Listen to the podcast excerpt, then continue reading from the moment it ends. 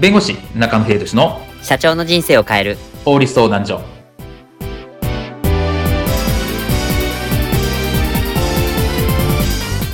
こんにちは弁護士の中野秀俊です。こんにちはアシスタントの堀内隆です。この番組は IT 専門の弁護士中野秀俊がこれはすぐに使える法律主に企業法務の知識を分かりやすくそしてちょっとコミカルにお伝えする番組です。よろしくお願いいたします。今回のテーマは配車動画の撮影直後に出演者の社員が退職した。再撮影料金を退職者に請求できるのかです。会社紹介動画の制作やホームページのリニューアルの際社員を出演するケースも多く見られます。しかし撮影直後に出演していた社員が退職してしまった場合撮影し直しになってしまいますがその再撮影料金について退職者に請求するということはできるものなのでしょうか？今回は退職に関わる撮影料金の請求についてお話を伺いたいと思います。では再撮影についてこういったシーンはありませんでしょうか？社長先週撮影した採用動画制作会社から上がってきましたよ。おー、どれどれ？ああ、いいじゃないか。めっちゃいいですよねここで映ってる3人の社員のメッセージシーンがまたいいな。友部さん小笠原さん落下さん3人がまたいいですよねいやー、3人とも凛々しい。よし、これでいこうか。公開はすぐだっけ？ああの公開は新卒採用に合わせて来月1日からですじゃあ、半月ぐらい先か。よし、わかった。制作会社に連絡しておいてくれ。3日後社長落下さんから退職届が届きまして何？なんでだ？昨日転職先が決まりましたので転職のため退職しますとおいおいおい、落下さんは先週撮影した採用動画に出演してんだぞ。そういえばお前、はよ気づけよ。撮り直ししなきゃいけないじゃないか。うわそうだあの制作会社に連絡を頼む。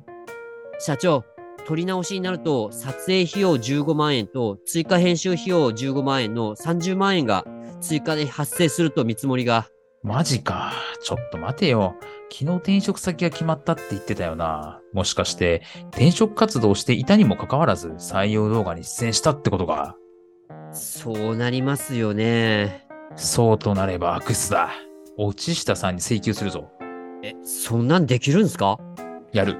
いやいくらなんでもそれは無謀ではええ絶対に請求してやるぞ。そうでなければ訴えてやる。どっかのテレビ番組かさあ、この判定はいかに？後半へ続く。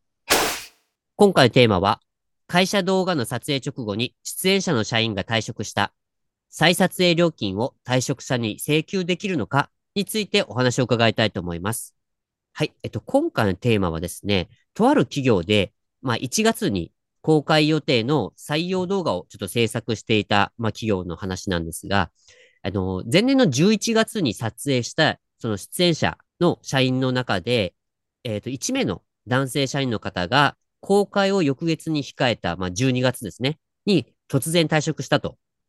で、社員インタビューにちょっと出演していたあ、まあ、方で、でしたので、まあ、あの、1月の公開に、まあ、辞めた社員の方を出演させるわけにはいかないというところで、まあ、急遽、あの、出演を、まあ、他の社員の方に、まあ、切り替えて、あの、改めて、まあ、撮り直しするっていうことになったっていうところなんですが、まあ、さもう元々の撮影は、まあ、すでに終わっていて、まあ、再度撮影が必要になったということで、当初の予算として加味していなかった、まあ、通常、あの、追加費用ですね。まあ、撮影費用とか、その編集費用とかの合計30万円が発生する、まあ、結果になってしまったということだったんですが、まあ、これですね、このケース、まあ、この追加でこの発生してしまったということですね。退職によるこの追加で発生しまし、してしまったこの追加費用について、その退職した社員、出演して、出演したにもかかわらず退職した社員に請求できるのかっていうところなんですが、こちら、できるのでしょうかっていうところと、まあ、法律面の解釈として、こちらちょっといけ、いただけますでしょうか？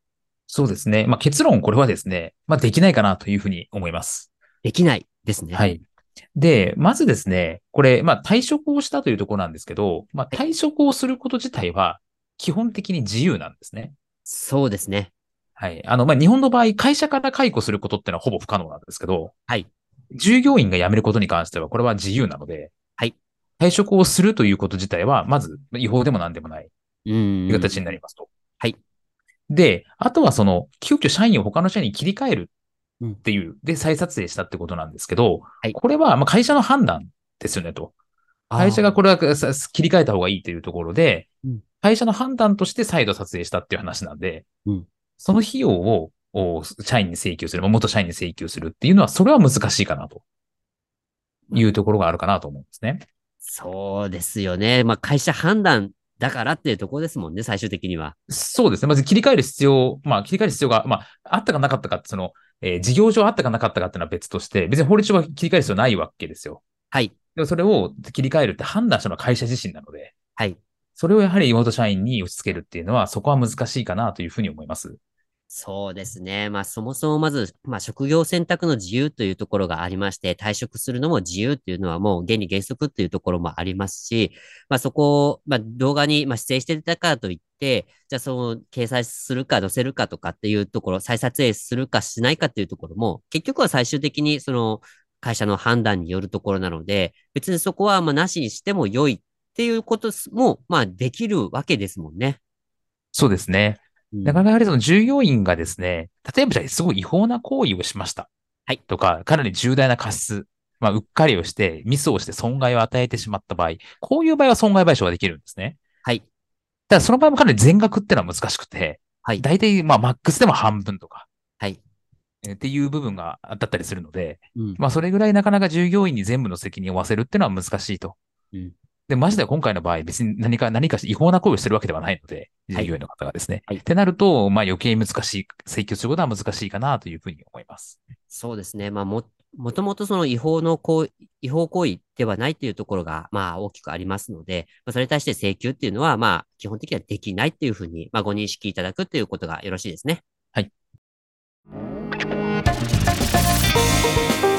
今回の弁護士中野秀俊の社長の人生を変える法律相談所はお役に立てていただけましたでしょうか？企業活動において気がつかないうちに違法になっていることや、ちょっとした法律の知識があれば一気に打開できる、そんな法律のエッセンスをご紹介していきますので、この番組をフォロー、いいねをお願いいたします。よろしくお願いいたします。ではまた次回をお楽しみに。ありがとうございました。ではまた。